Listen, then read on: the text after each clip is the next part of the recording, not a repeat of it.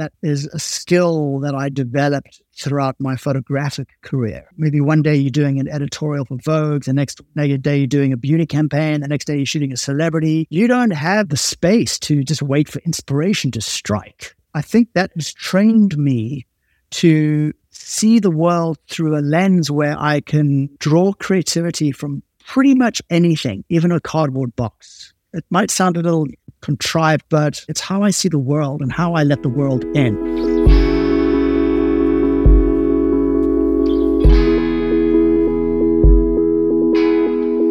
Welcome back to The Craft, where we explore the creative process. I'm Carter, a PhD candidate at the University of Kentucky and a writer. And I'm Colby. I'm a music producer, marketer, and product manager. Today, we are playing an interview that we had a few days ago with a really prolific artist, Warwick Saint. Warwick Saint is a painter, photographer, and mixed media artist from South Africa. He pioneered advanced techniques in photography and lighting, most notably the kinetic silhouette, pioneered in 2000. This technique was designed to capture the fast paced motion of athletes. Saint is an award winning photographer. He's worked with some of the most iconic actors, athletes, musicians, and brands. This includes Ryan Gosling, Harrison Ford, Zendaya, Miley Cyrus, LeBron James, John Legend, DJ Khaled, Beyonce, Daniel Craig, Jamie Foxx, and brands like Nike and Puma, and so many more. And starting in 2018, Saint transitioned from a photographer to painter and mixed media artist. In the interview we shared today, we got to talk with Saint about that transition from photography into paint and the things that he's carried with him along the way. To be honest, it's really hard to write the bio for this because Saint has done so much over the course of his career so far. And it's obvious that he has much to do still. But you can learn more about all his work at warwicksaint.com. That's W A R W I C K S A I N T.com. Carter, what stood out to you in the conversation? Yeah, this was an incredible conversation. Such a privilege for us, especially as young artists. He's got such a notable career, and he's one of those artists that's always remaking himself. Right? We talk a little bit in the conversation about this constant evolution of the artist, and we specifically got to speak with Saint when he's at, you know, not too far removed from this big movement towards mixed media art that occurred in 2018. And so the conversation is phenomenal. I really enjoyed his comments on the philosophy of art. He is one of those artists who's thought a lot about how a work of art creates a relationship between the viewer and the work and how this captures time and involves temporality, how it uh, fosters receptivity uh, in the viewer. And so I just really enjoyed uh, listening to him kind of expound on those ideas. And I also really loved how Saint positioned the artist in society. He has a high, and this is proper, I think, a high view of how the artist can influence society and also just these kind of loftier ideas of the artist kind of bringing the humanities and meaning and purpose to a modern world that kind of bulldozes those. So good. We got on the call, and this is just an audio version, but you could see that he had an outfit on from a day of painting, you could see that he like probably finished up some work and hopped on a call with us to do this recording. And so it was just cool that this really seemed like a conversation with an artist that takes things so seriously. For me, the big takeaways were taking care of yourself in order to prepare for the work. So he has kind of outlines what his morning routine looks like and how he gets ready for the art. Talking about the process of actually going from the first draft all the way to this really lengthy process of sitting with the art and looking at it and thinking about how to improve it and having a plan and taking care of himself and making sure he's rested for the next day of work. Like all those routines were so interesting how art is like a relationship and you have to just keep showing up and being consistent. So many like little gems that were dropped throughout the episode and also bigger ideas that we dove into over a longer period of time. But it just felt like a really real conversation with an artist who's seriously doing the work and not just talking about it, but literally just got done doing some work. So I really enjoyed it and I'm sure that everyone else will too. Without further ado, here's our interview with Saint. We're so excited to have you on the show today. There's so many things that we want to pick your brain about, and we'll just kind of jump right into things. We typically structure the interviews loosely around our creative first principles. So we talk about create, revise, share. And then the fourth one is kind of the broader, uh, sustain, kind of more of a artistic career, in between project kind of question. But we'll jump right into the first of create.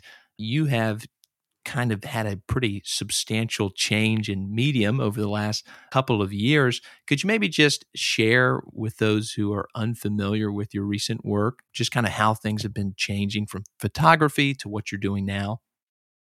Sure. Well, you may or may not know that I had a very successful photographic career in commercial photography, doing a lot of global advertising campaigns and celebrities and album covers for about 20 years.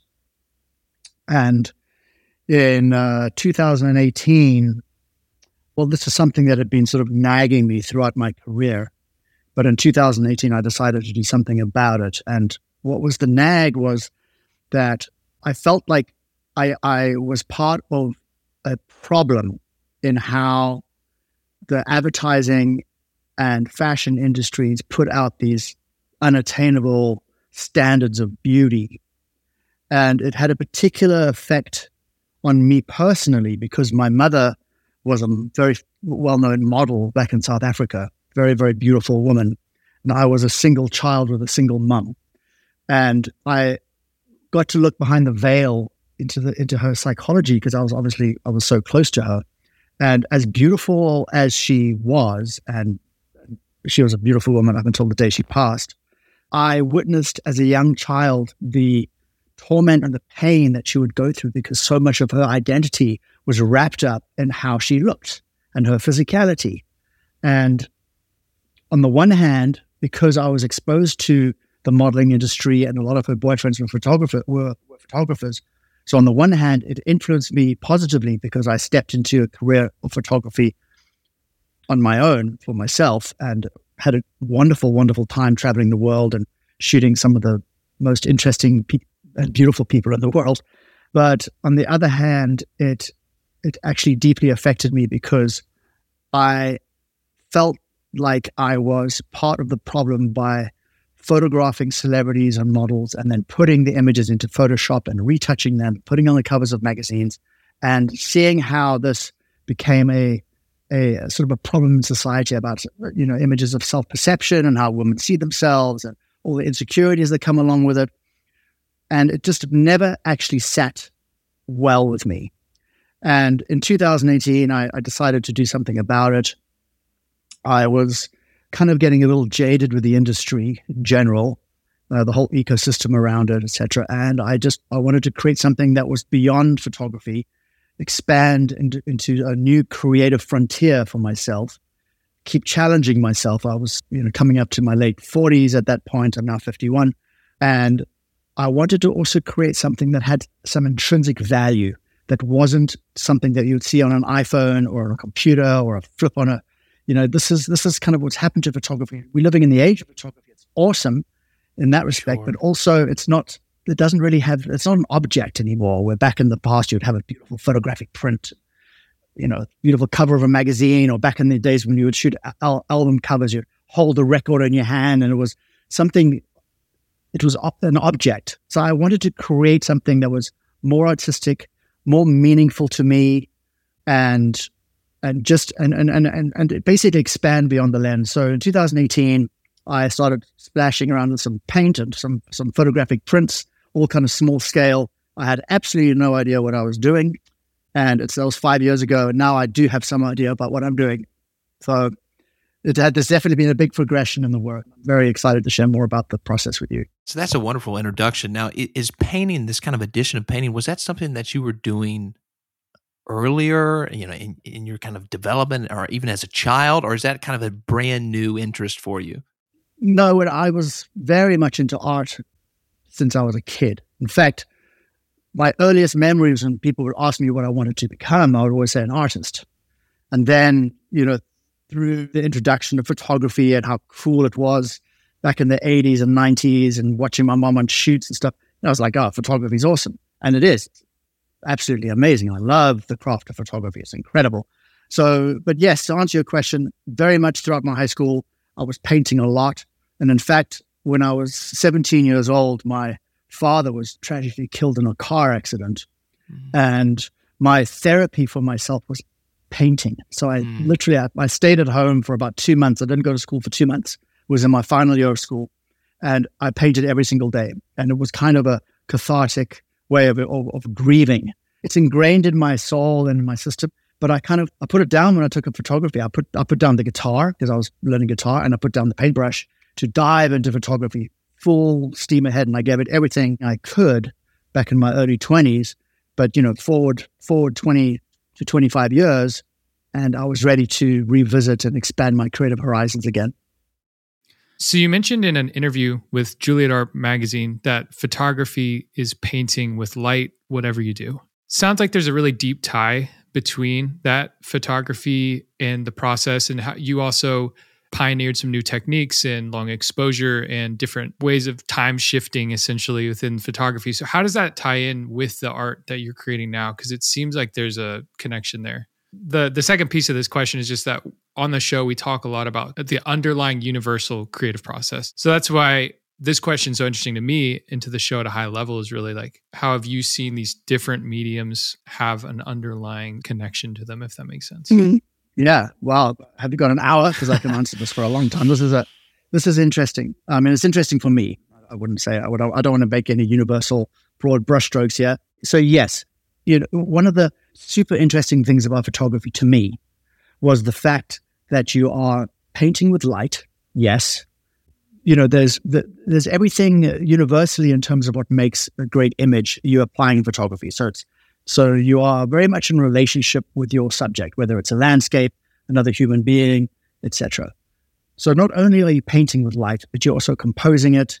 You are telling a story. When I say telling a story, you sort of giving an idea about how the body language is happening when you when you're shooting portraits of people. So all of these aspects are very much alive in the arts, I would say in general. But the one interesting thing about photography is that you are transcending time. What I what I mean by that is that every time you click that button and the picture is taken, that image acts like a portal that transcends time. So if you, every time you click that button, you're kind of opening a portal into that specific moment that has happened, that is now in the past. And what I was trying to do as a photographer is transmit emotional energy through that portal. And a very good example of this kind of thing is when you see great photography, like documentary photography from wars, etc. And you look at an image and you feel an impact. Although that war probably happened 50 years ago in Vietnam, I think there's one particular um, frame that comes to mind where a soldier is going to execute, I think, a child in Vietnam. It's a horrible situation. But when you see that, you feel the emotional impact. And that is because of the beauty of photography. It is an incredible tool to transcend time, even more so than video and movies, because that you have to almost commit a certain amount of time in order to engage you. But once you see a still image, you cannot unsee it. And that for me is super interesting. So, so diving into photography early in my career, it was like, how can I expand time, compress time, get different moments in time, compress it into one frame?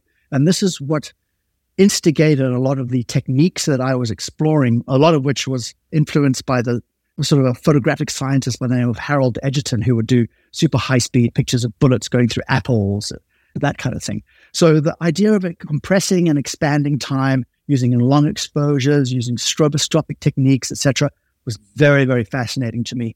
And it also had the added the benefit because I was making my way in London as a fashion photographer, is you need an angle, you need a point of view, you need to do something different. So this is something that I really leaned into. Now, in terms of how that relates in terms of the painting process. It's also a expression of time. And what I mean by that is that now when I'm when I'm in this stage of my career when I'm doing mixed media work, I am painting on what I call a lumascape, which is a result of a photographic shoot I've done for the artwork.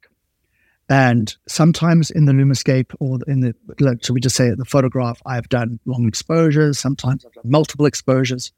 So there's that there's that element of time that's embedded in the photograph. But now when I'm going up to the canvas and I am applying a brushstroke, what's interesting to me about that is firstly it's super kinetic. It is an action that is happening with the hand with paint onto canvas. It gets recorded in that instant, in that moment. And in a way, you can expand that out and be like, well, everything in my life, every experience I've ever had, everything that I've ever experienced has led me up until that moment when I'm applying that brushstroke onto the canvas. So it's it's it's a very beautiful, should we say, endpoint or like or like marker in that moment in your life's trajectory of the kinetic relationship and the immediate relationship I'm having with the brush, confronted with an image that I've already photographed and printed. So that for me is what's interesting about this element of time. Photography is very much about that, but so is so is the painting. And for me, it's just a it's a it's a fascinating, fascinating process. It felt like there's several different ways that photography and this mixed media and painting already very direct connections between them because they're both visual of course that's one aspect of it like you said but then there's also even what you just hit on was the idea of an individual moment in time you're freezing a moment in time with the photo and you're freezing a moment as well whenever you apply paint but with paint there's not photoshop so how is that part of your process in terms of you know revision or committing to it i guess because it seems like you oh. know that's that's so different than working in, in a more digital medium. It is very different. And what that's what's so exciting at the moment. You know, I, I started photography when I was 14 years old. It was like 1986. And and my photographic career has really spanned through the massive transitions that's happened in photography. When I started, it was film. There was no such thing as Photoshop. I mean, computers weren't even around yeah, there was the there was the process of printing in the darkroom. There was some hand retouching that would happen, some retouching of negative. Then Photoshop came out. there was the Photoshop revolution, and then digital came out, and then all of a sudden, you know, shooting on film, you're shooting on digital. So, you know, the all of that has happened. Now photography is pretty much purely digital. It's looked at digitally, it's seen digitally, it's photographed digitally, and everybody's got a camera, which is amazing. But you can't beat in my opinion, the tactileness of paint. You know, when I when I talk about time, I mean this painting is the oldest form of art that is known to man. The earliest record of man existing is because of rock paintings. How amazing is that?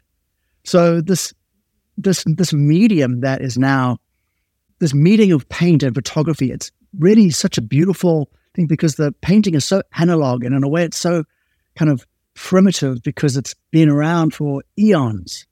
And to have this energy get pushed and integrated into high tech photography is fascinating for me. But in saying that, ultimately, you know, my goal is to end up with, with a piece of artwork that is just incredibly beautiful to look at, but you feel the realness and the tactility and the presence of a real human being applying paint and brushwork using their creativity and their full presence in the creation of the artwork. And this, I think, is a is a wonderful way to foolproof and to secure one's future against the the the, the rise of AI. And it's just so much more meaningful. And I would say that it is hopefully more meaningful to those that look at the work because there's the sense of humanness and the sense of humanity that is very much fused into the artwork. And this is what, what I find is authentic and beautiful. That's really powerful. Two things. One, you know, I was reminded as you were speaking of this idea of, of time. There's a, a 20th century philosopher, Martin Buber, talks about how a work of art is brought from the past into the present in the moment of recognition. And so art creates presence. And I was so, I was so reminded of that as you're speaking. It something he he talks about it as it's waiting for us. And then when we encounter it, there's kind of a reciprocity there, and it brings it right into the present. And I, I just thought that the conversations, how you're thinking about time, uh, was such a rich connection with that. I wanted to mention it, but I also wanted to ask your layers. I mean, you, your recent work, right? There's there's so much depth to them. Are you thinking about layers in relationship to time as well, or I would just love to hear how you approach this idea of it is a revision question in some ways of you know what layers to add, but how do layers figure into the work that you're doing now? Mm, it's a, that's an interesting question. Well, my, my process is kind of multifaceted. So I could say that one layer is the photo shoot. That's one layer.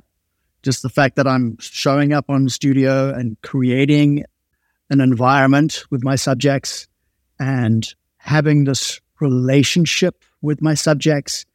And I'm having this creative dance where I'm influencing my subject, my sub- subject is influencing me. I'm lighting it, flash or long exposures, I'm shooting it. There's this amazing collaborative relationship that I get to orchestrate as the photographer. And the result of that photo shoot is now the very first layer of the artwork. So, all the complexities that go into that, there's this relationship that I am in, in this dance, so I say this dance between my subject and myself, or my subjects and myself. Now, throughout the, the, the last five years of the progression of this work, one thing that became apparent to me when I'm applying paint on the photograph is I really want to avoid embellishing photographs with paint. That is not the goal. So, what does that mean? Well, I, I tried a few times where it's just one photograph and I'm painting on it. And what was happening is, as much as I tried to push it there, it still had this like element of embellishment. And my goal is to create something that's new and unique and that is beyond photography and beyond painting. It's like an amalgamation of the two. So, what I decided to do was to either do multiple exposures on set, which I've done, or shoot my subjects and then in Photoshop, bring in the technology, is creating layers on top of each other where I would put maybe two faces that have slightly different expressions and sort of layer them on top of each other and body parts and where it starts becoming a little bit of a kind of a highly complex photographic layering in Photoshop. So that becomes almost like the second layer of, sure. of the image, mm. which is which is like it's this multi. It's so multifaceted. But what that does, what that what the layering does, is it introduces complexities and opportunities, shall I say, or both the complexity and opportunity to break in with the painting. That I would either resolve the complexity, enhance it, paint it out. So it, it it's sort of setting myself up for success in terms of how I'm applying the paint. So now, of course, I have the painting process, which is now another layer. And and when that when that starts, when the painting process starts, I generally start with a round of glazing. It's a it's a you know I want to kind of unify the lumascape, unify the photograph and the canvas. Look at areas that I want to push back. Look at areas that I want to leave. Maybe change the hue and the color, etc. That's another that's another layer. And then I go into the midtones, which is another layer, and then I go into the highlights, which is another layer. But you know, so basically, it's yes, it's multi multi layered, and I think it's with all all of these layering is with the goal and objective is to create something that is beautiful. I'm very much into the idea of art being beautiful mm-hmm. and creating something that has a lot of depth and three dimensionality to it. So that's it. That's how I do the layering there's so much depth to your work that it makes a lot of sense now that you're talking about how the layers can add that complexity. I mean, and that's another one of those, I think, cross disciplinary ideas that things that we give so much aesthetic value to are things that we can continue to kind of plumb the depths with. Right? There's there's something we haven't seen, there's something that's changing each time we come to it. And yeah, so that that was it totally answered my question. So I was talking to a friend in preparation for this and asked, you know, he's a photographer. And so I was like, what would you ask in the interview? And he said, he's been wrestling for a while now with this question of how do you capture emotion through a photo? Just how do you go from just taking a portrait to actually putting emotion into it or bringing that through and really capturing that moment properly? What does that dance look like for you during mm. that hmm. first layer, I guess?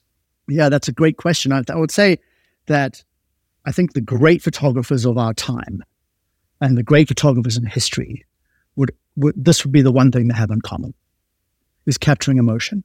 It's very it's well, let's say it's very easy. it's it's a lot easier just to take a picture.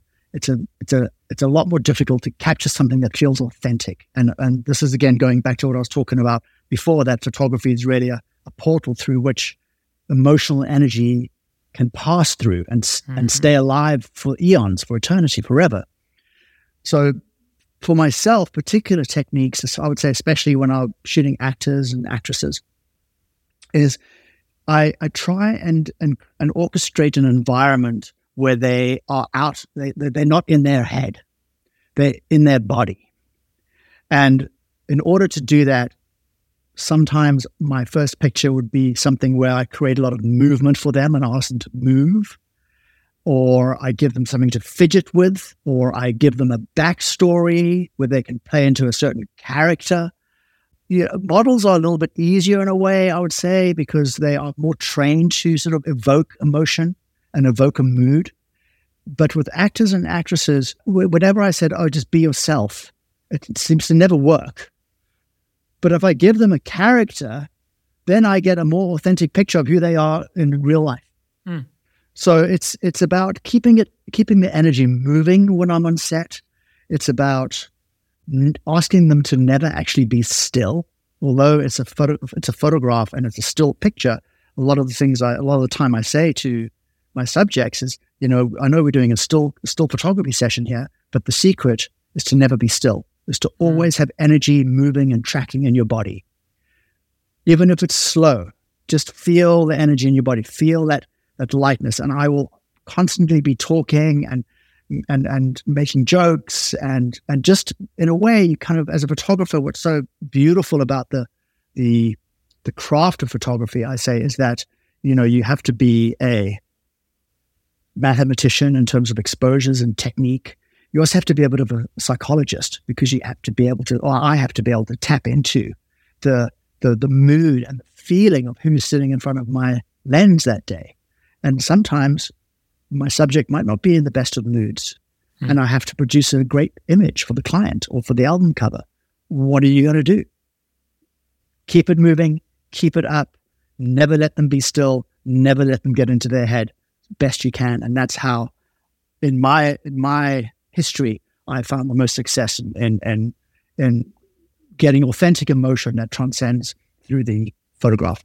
That's so good. I, I'm very much speaking from my point of view, from my style. I'm sure there's other photographers out there that want to be just a fly on the wall and not say much. And I'm sure that there's a there's a, a quality of that work which is very special as well. I don't want to say this is a universal principle, but it certainly worked for me.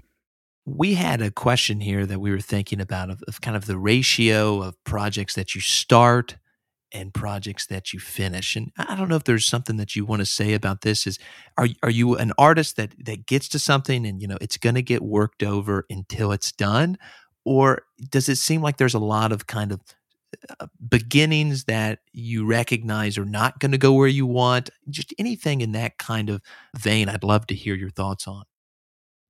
Yeah, great question. I would say that I do when I when I print my Lumascape. When I say Lumascape, what I'm referring to is the photographic image that is printed large on canvas. I will a lot of the time print slightly smaller versions of that because I want to be able to test and just get a feeling for it. You know, one thing I think that is pretty unique to this process, the amalgamation of photography and painting, is that when I am approaching the canvas to apply paint, I have an image that's looking back at me. It is not a blank canvas. It is very much an image that a lot of people that I have showed it to be like, oh my God, that's great. You should just show that. I'm like, but no, it can go so much further. But mm. I don't know how much further it can go because the process itself is, how do I put this? The the pro- it's it's through the process that new content emerges and that the, the the the relationship that I am experiencing in my studio by myself with the result of this product of a photo shoot which is which I created not by myself with a whole bunch of other people It's these all these relationships are, are sort of buttressing up against each other and and and infusing each other and informing each other. And so to come back to your question, I try and avoid, if I can, spending three weeks on a painting, on a mixed media artwork, and then canning it. Because it is a hard lesson to learn. It is extremely humbling. And in fact, that happened t- to me twice this summer. Spent about three weeks on a painting, and at the end of it, I got to this point where, and, th- and this is probably going to answer the question more more precisely, hmm. is I got to the point where there was nothing more I could do to make it any better. Now that is generally a great place to stop.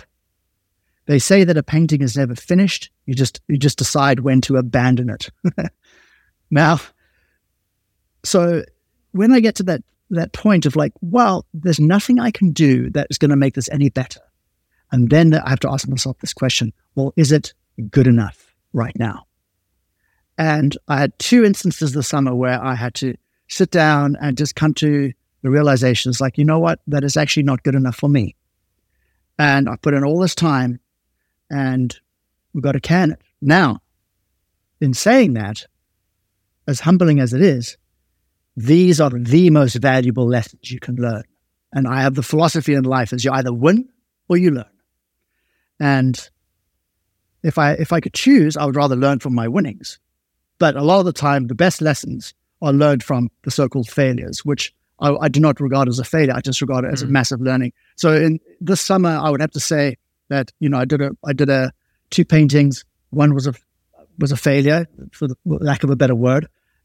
But looking at it, it made me realize what worked in the successes like this made me hone in on what it was that was so good with the successes and that I didn't actually have those elements in in in, in the work that failed.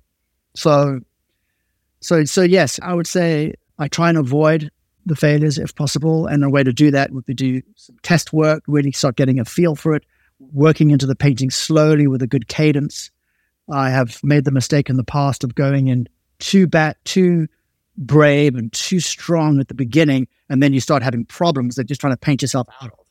And now the process is very much is very much, you know, it's it's again, you know, as as an artist, it's it, for me, it's very much showing up for the process. It's the process, the process, the process, doing it over and over and over again, and getting that down because I cannot be attached so much to the outcome, but I am attached to the process and refining it and just getting it getting it down. So now when I'm painting, paintings go a little bit slower, but there's a nice cadence to it. And every single time I do a painting session, I photograph it.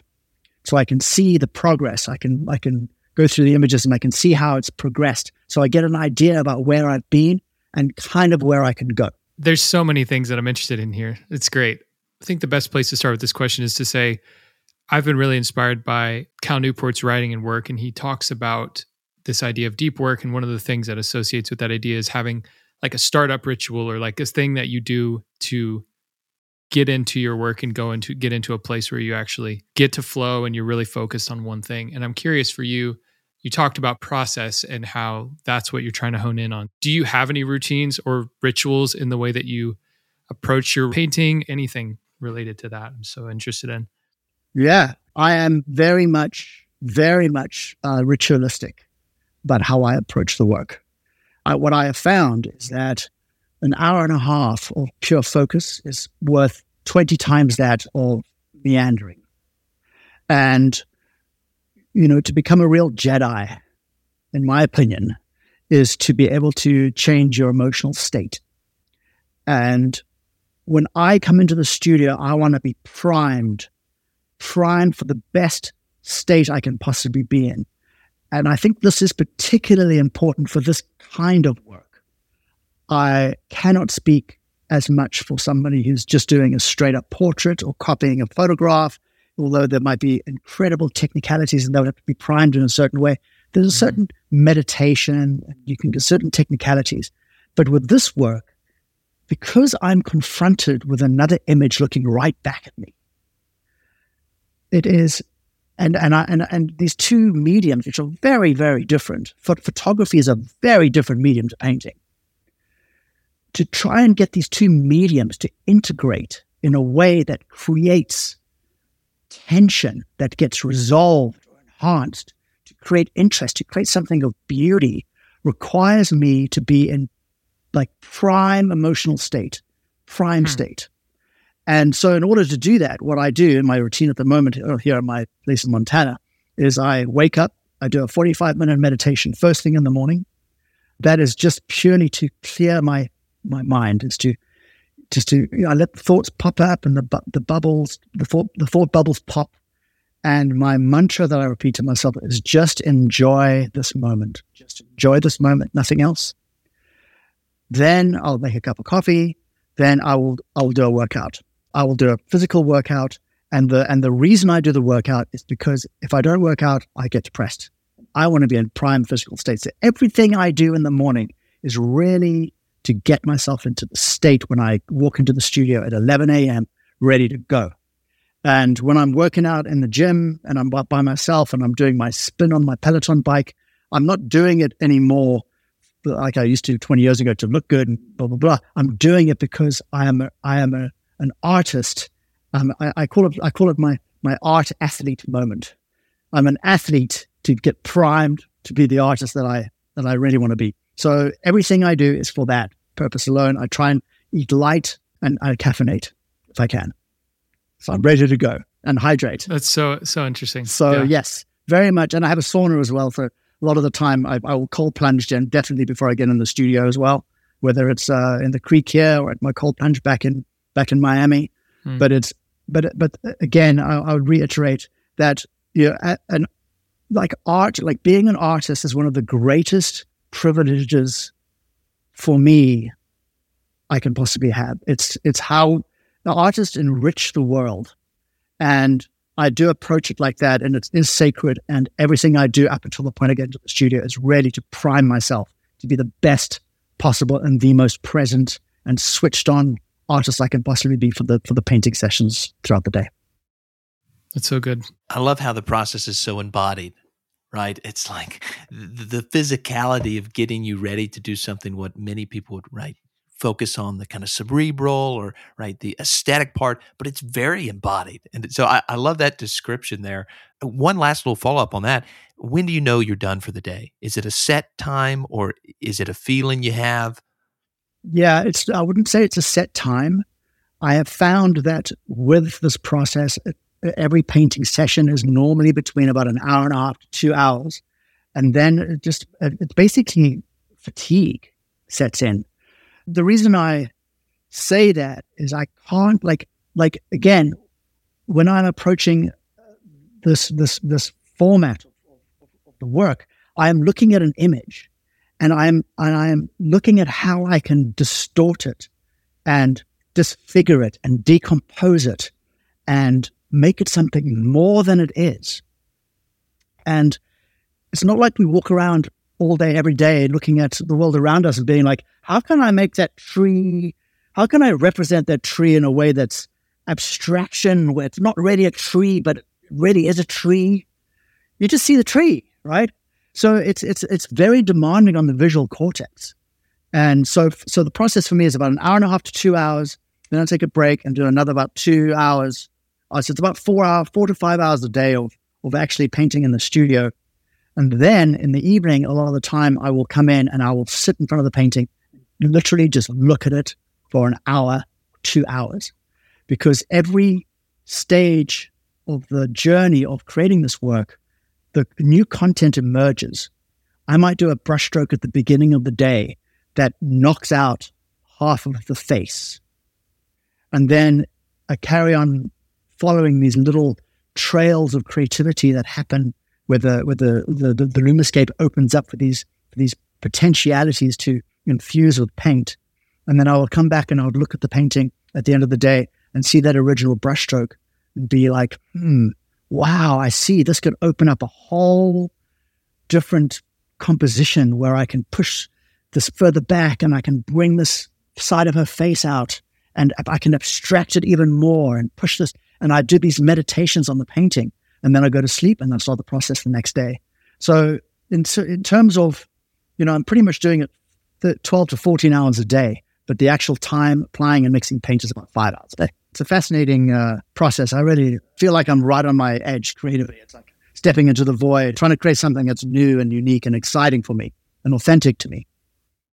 Thank you for sharing all of that. That's so so interesting and and inspiring in the sense of an encouragement to connect your personal care, personal well-being to the the purpose in your art and what you're pursuing. For me, I don't really enjoy exercise. I don't enjoy some of these things that are more embodied. I'm more focused on just getting to the work or what I'm excited about. And I think the downside of that is burnout and fatigue and like you said that emotional health. So it, it's an encouragement for me even to just remember that that the way that you take care of your body as a vessel is going to show up in the work whenever you get to your craft.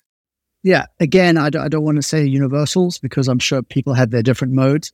It's certainly certainly my mode.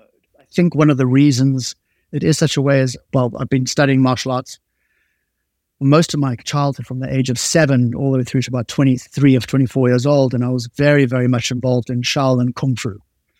So, very much in my formative years was very much about movement and about presence and about meditation and about chi and and sparring and forms and the beauty of movement.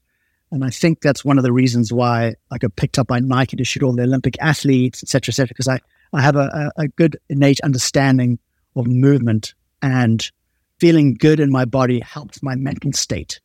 If I don't feel good in my body, I feel like I'm I'm declining. So it just it works for me. But the shift the shift lately has been I don't work out to look good, feel good. I work out so I can paint well and be a better artist. So kind of shifting gears a little bit, a question that we're we were really eager to ask you to kind of move over to the, the sharing portion of kind of our framework has to do with a statement you made in another interview you encouraged people to never quit your side projects and, and, we love this and so we wanted to kind of follow up on that and say what is your advice for someone who's trying to decide where their art or the current side project fits in their life? You know is it a hobby? Is it a side project? Or is it time to kind of take that leap and go at it full time? So eh, anything that you have in regards to that, that was one that we were, we feel that tension a lot, right? Does this need, you know, do you need to keep your day job? I mean, like T.S. Eliot writes The Wasteland while he's a banker, right? Or do you mm-hmm. need to try to create that space where you can go all in? So we'd just love to hear your follow up on that. Yeah. Well, obviously, it, it very much depends on the individual to the individual. If you're sitting on a massive trust fund, just be the sure. artist. Sure. Like, go for it, you know? Um, most of us are not sitting on a massive trust fund. For, for me personally, I was just uh, fortunate enough to be g- getting involved in photography very early on, and I made a good living. So it's, it's enabled me to fund myself across the bridge, so to speak. Now, I think the person who is, is, is having this inquiry, I think the question you have to ask yourself is what lights you up? What lights you up the most? And if you if there is deep down inside this burning desire to create and live with passion and to create with passion, then I would say that everything you do should be towards that end goal. And if you have to wait tables to pay the rent so that you can keep doing your art, then know that that's the reason why you're waiting tables for the art.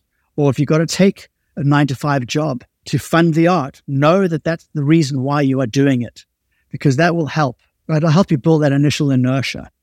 Now, you know, it's not easy. It's it's certainly not easy becoming an artist, and it's certainly not easy becoming a successful artist.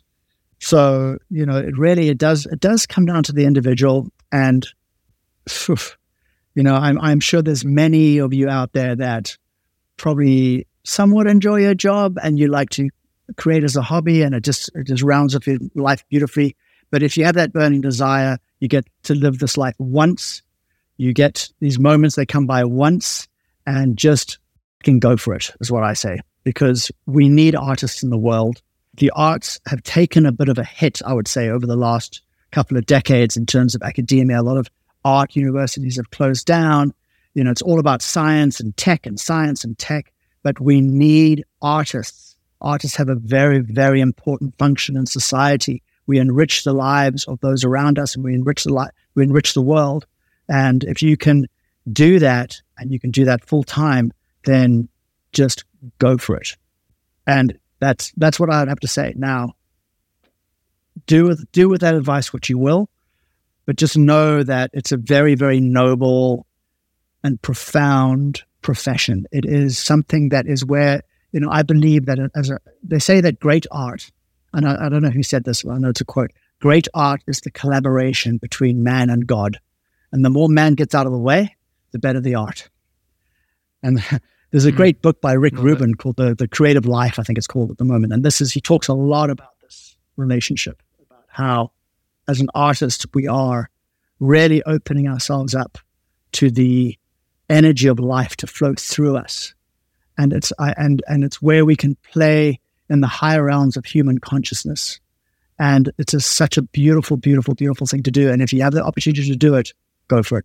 And I love how you said it's not binary in the sense that you have to choose between those two, but you can connect the work that you're doing, waiting tables, if it is that, to funding your art. If that's what you're pursuing, you're not a failure for doing that. That's where you're at. You're making the most of your situation and you're using it to get towards that goal. I think that's just a really good mindset. 100%. I mean, I think the, the, the question to ask yourself, or the question that is a very powerful question, is why? You know, if you're if you are an artist and you are struggling financially and you're waiting tables and you're just kind of pissed off about it, ask yourself why are you waiting tables? And that will change your emotional state. And it's all about changing emotional state. Waiting tables because I'm funding my art, because I'm funding my next project. Because now all of a sudden you have purpose and there's there's there's trajectory and there's movement. And I think that's the question you have to ask yourself is why am I doing this? Why do I have this nine to five job if I'm hating it? Because it's funding my art. And just keep the main thing, the main thing, and keep your eye on the outcome and the goal and how you want to live your life. And just know that it's temporary. Because if you have that, if you if you know that you're doing it for that purpose, there will come a time where you don't have to wait tables anymore. That's so good. So to pull on the string just a little more, I another question that I'm really curious about, given the fact your transition, your comments at the beginning of the episode on looking back in different parts of your career. How do you think about sort of two things? One, there's a huge question as an artist, especially earlier in your in your career, of how do you price your work and how do you determine your value and working with clients and finding those and kind of building the confidence to say this is what I'm worth, please pay me for this. But then the second piece of it is when to turn down work, you know, sort of like the the commercial versus creative or when am I selling out versus when am I no, this is to pay the bills, but it's not creative or it's not quite what I'd want to do. You know, like how have you navigated those spaces and what do you have to say about that kind of stuff? That's a that's a very very good question and it's a and it's a it's a difficult one to answer because I don't think that many of us have the privilege of only doing what we want to do. I think at some point there's a little bit of compromise. There's a little bit of, you know, well, for example, uh, right now I'm currently working on a, on a commission, and this particular couple I'm doing it for are just giving me creative freedom.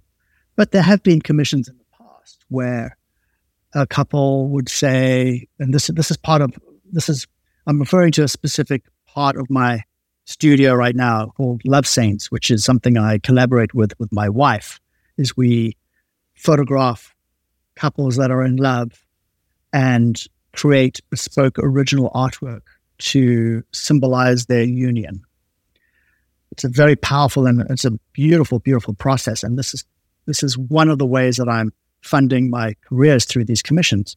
So to answer that question, it's a tough one. I think I think obviously if it goes against everything in your body, just don't do it. Everything comes at a price. It's where on the spectrum are you? Where do you where do you draw the line? And I think in terms of art, there's a couple of ways you could go. And each one is just as I'm not putting any judgment, but you can become a commercial artist where you are doing products and licensing and doing artwork for, you know, McDonald's and Pepsi. And there's a there's an amazing in fact, he's the most licensed artist in the history of the world by the name of Romero Britto in Miami. You know, he's got a 60,000 square foot studio. He's got 75 full time employees. I mean, the guy is just killing it in the art world in terms of success. If you want to talk about commercial success, that's one route to go. And the other route to go is to go this like super highbrow blue chip, you know, really get the uh, get the you know the praise of the high art critics, etc. I think that that is a little bit more of a, of a, of a tricky one because they will all smell commercialism and smell you selling out in an instant. So I think you have to pretty much decide where you want to go. And I don't know if I really have a good, concise answer to this question. Sure. I think it's very much a case by case basis. Mm-hmm. I think, you know, I mean, speaking from from, I mean, this is actually, in a way, it's an interesting question because as a commercial photographer, this was happening constantly. I was not a fine art photographer. I had to produce a result to sell a product or to help somebody's image or to, you know, so there's a lot of compromise, so to speak. And, you know, there's nothing wrong with that because I was a commercial photographer. Now in the art world, I would say that I, I'm, I'm fortunate enough to not have to compromise and I don't, I don't take things I don't want to do. But in terms of the commissions, I think I would approach, I wouldn't want to say compromise, I would say it's collaboration. When I'm doing a commission, I'm actually collaborating with the subjects that I'm that I'm painting for. And I want to, and I say we because this is my wife and I and the Love Saints, is we learn about their love story. We learn about them. And this is kind of a, a way of like sacred service to love and using art to infuse people's relationships with more love and give them this this object that sits in their home that they can look at and feel more love for themselves and for each other. And this is a collaboration. So if they say we love when we think about a relationship, we love the idea of rose gold and light blue and white, then I'm gonna really work that into the palette sure. because it's now a collaboration. I don't consider it a compromise. So I think it's how you frame it, how you look at it, how you frame how you frame it is really important. And again, if it goes against if it, if it really ekes you out, and if it really sits sits with you and it doesn't sit right, then don't do it because it's intuition telling you something, and you'll pay the price. So it is a case by case basis. We hit on this a little bit earlier, but whenever you experience creative fatigue or burnout, what is it that you do now? Where do you go? I'm learning. I've been learning how to DJ so, ah. so when I experience creative fatigue, it's like just switch modes and start mixing beats and seeing out. Yeah. You know, so I think I think, and this is what I this is kind of comes back to like don't quit your side projects because I think the side mm. projects are really valuable because they inform your main project. So, you know, creative fatigue for me, you know, again, it's it's it's it's showing up for the process and doing everything I can every day to make sure that I can show up for the process. If I have like a threshold in a particular artwork that I'm looking at. I'm like, oh man, I don't know where to go from here. Kind of had a threshold. I'm of fatigued out. You know, it's like it's like again, it's like any sort of relationship. You just got to keep showing up. Even if you're not applying paint to canvas, just meditate in front of the painting. Just sit with it. Just be with it. Just be in the room. And at some point, something's going to give. So that would be my suggestion. And I would say that to have, you know, for me, I mean, I, I was playing guitar, but I, had to stop because of a tennis elbow injury. Now that I've taken up DJ, very much informs my painting now. When I'm looking at a painting, I'm like, wow, I'm actually mixing photography and paint. And it's but like mixing beats. And how do you get the beats to mix where it becomes even more than the sum of its two individual songs? And this is so it's, it's important to use different aspects of the brain but I would I would also say that just keep moving, keep moving creatively, keep moving in your thoughts, keep moving into the process, and don't stop. Even if you do have creative fatigue, change it up, do something else. I think we all we all have this. We all we all have this problem at some point, and I think there's enough there's enough psychological research and stuff out there to give us the tools to get through this. And and another thing, actually, I want to say as well, which I think is very very important in terms of this, is collaborations. Creative fatigue can really be resolved a lot by collaborating. So if I am at a point where I'm like, oh, I've got some, you know what? I'm going to bring in another artist that I want to work with. like bounce things around, move things around a little bit because this is this is where you can kind of stir the pot. And uh, you know, being an artist can be quite a lonely experience. And you know, to pull in other people and to pull in people that you admire, people you want to work with, that's a great remedy for for creative fatigue. And it's interesting that both in both the primary work you're doing with mixed media and in DJing, there's an element of not showing up at a blank canvas, like you said, but of remixing and interacting and trying to push things further. That I, I think that's just one takeaway for me from this conversation is how can you build on top of something else to use that as a starting place does that do you feel like that helps you with your fatigue almost because you're starting you don't have to kind of jumpstart the work you have a place where you dive in the middle yeah well I mean, I, I, do rely a lot on my mastery of photography and the 30 years I spent mastering that craft because that's the initial first layer. So yeah, that's some, that's the place that I'm most familiar and I feel most comfortable. The place I feel the most uncomfortable is when I'm confronted with the canvas and the painting, which is exactly where I need to be. Mm. Because you want to be, you want to always kind of break out your comfort zone and expand your edges. I mean, I think that's it's also another aspect of creative fatigue is if you're not taking enough risks, mm. if you're not pushing your boundaries, not pushing your edges. There's there's a great saying. Uh, it's I've forgotten that guy's name, but he wrote a book. Basically, the saying is, "When you're on top of your game, change your game," and it's actually very very true. There's a natural. It's kind of almost like a universal principle that when you're starting to learn something, you're on this like upswing, and then you get to master it, and then you're getting all the benefits. But what's happening is that there's actually like a a, a kind of a sloping down on the other side. And you got to know when to change your game. When you feel like you've really got something mastered and you kind of got it down, there's no shoulds. But that's when it's a great idea to change up your game, change it up, because then again, you want to always keep on the upward traje- trajectory. And a lot of the time, you'll find this with great musicians that have stood the test of time, that aren't just bring out a couple of albums and they sort of, you know, fade into obscurity is the ones that have actually lasted throughout the decades will always come out with something new and something interesting in an album. People are like, oh my God, that doesn't sound like so and so. Well, no, because it's their new project. Like David Bowie is a great example. One of the greatest artists of all, artists of all time, in my opinion, is David Bowie. Always interesting, never was afraid to experiment and to push the boundaries, and not afraid to fail. And I think if you have these aspects in your toolbox, then you're gonna you're gonna fend off a lot of that fatigue that that would loom if you keep doing the same thing over and over again. Are there any things that help you specifically in that area of not being afraid to fail, taking creative risks, being bold? Well, I, I mean, certainly doing the doing the right amount of prep because the thing that hurts most about the, the failures is the time, hmm. time because you can't get the time back. So once once you've done the failures, like how do I get this? How do I make the most out of the time that appears to be wasted. Well, that's not wasted. Let's see what we can learn. So that's that's the one thing. I think the key is to make sure that whatever you're doing and producing and creating is that you are loving it. Don't do it for somebody else to love it. Do it for you to love it because that will help. And if you're not loving it, try something else. There's another great saying is if you try to please everybody, you please no one. You know, this happens in my meditation sessions when I sit in front of the paintings in the evenings. Do I love it? Hmm. Do I love it? Do I love it? Do I love it? Could it be better? Could it be better? Could it be better? What can I do? What can I do? You know, these are the questions that keep going over and over again. So, yeah, bra- bravery is key. And I think breaking out of the comfort zone is key. And having a sort of a foundation of everything is actually going to be okay, even if I do fail, because I will mm. be learning from this.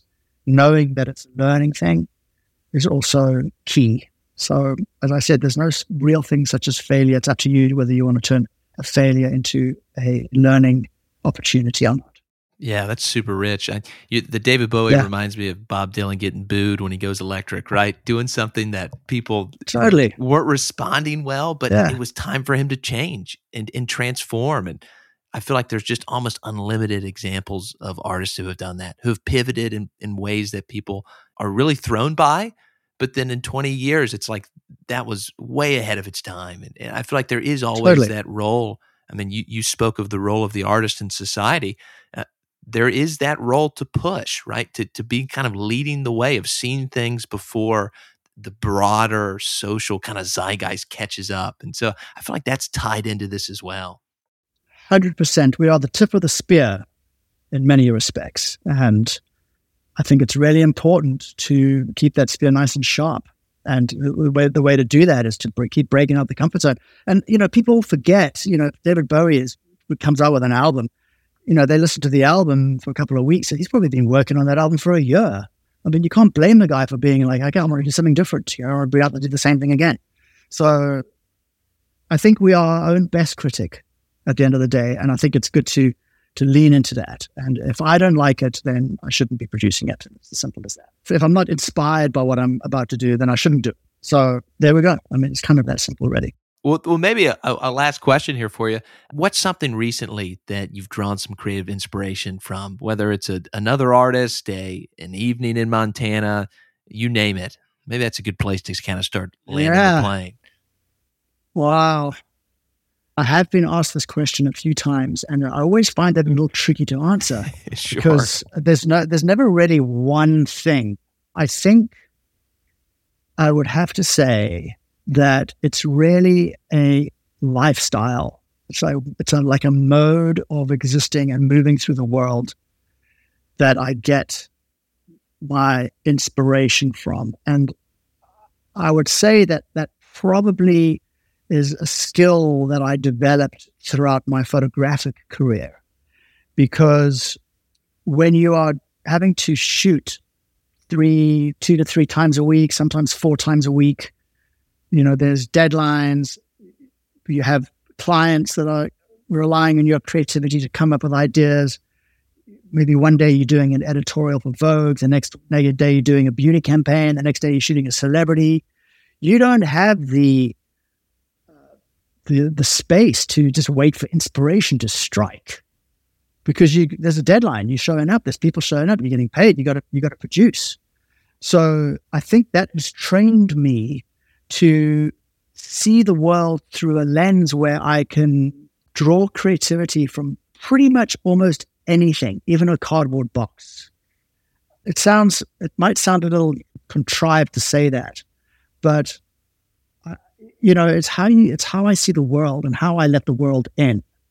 And one technique that I have come up with is the use of juxtaposition. I know that's such an overused mm-hmm. word in the in the art world. Whenever I hear critics say juxtaposition, I just want to vomit. But for for for whatever better word, let's just say juxtaposition. So uh, let's say I'm I'm you know as a photographer, I was you know going through some airport in Amsterdam or like Germany somewhere, and I'm on my way to a shoot, and I see a you know a, a cleaner cleaning the toilets, you know, inside the thing, and I'm just like, but I, but there's a way of looking at that. You'd be like, well, what have, what if she was cleaning the toilet, but she was wearing a beautiful Alexander McQueen gown? So now I'm bringing in these elements, these different sort of inspirations where you get this creative tension that gets created between what might be appear to be the mundane, and then you give it something from something else.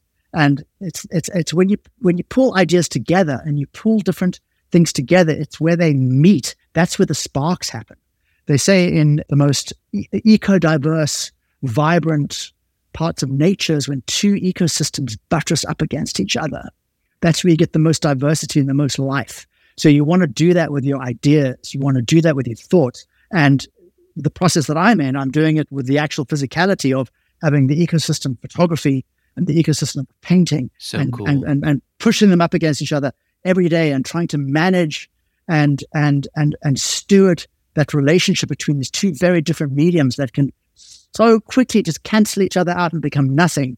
But with the right consciousness and the right presence and the right way of looking at it, try and create something that has, I hope, has not been created before and would would would would result in something that that my hope is that when, when people view the work, they don't know if they're looking at a painting or a photograph or, or what it is, but it's just, it looks amazing and it's yeah. cool and it's beautiful. And it would just keep, every time they look at it, it just keeps revealing more and more and more into the depths, into the years that come. And this is, this is kind of what happens when you, when you, when you take different ideas and you put them together or different things, you put them to different mediums, different ecosystems, like bring things together, mash it up and and that's where you're going to find your magic sauce. That's beautiful. It reminds me too. I love how you said it. You know, it's a matter of being in the world and a matter of kind of being receptive. I was just teaching some undergraduates today, Henry David Thoreau, and he talks about being at Walden Pond. Yeah, and he he has this beautiful line where he says, you know, he's in his small little cabin and he goes, "But there's plenty of pasture for my imagination." And I love that idea yes. with with the cardboard box, right? If you're if you're in a method of receptivity with the world, it's like the smallest minutia just comes alive. One hundred percent. I couldn't agree with you more. And I think it's it's a it's a great and this is one of the beauties of being an artist and a creative is that you get to experience the world with this receptivity that keeps you present and demands your presence.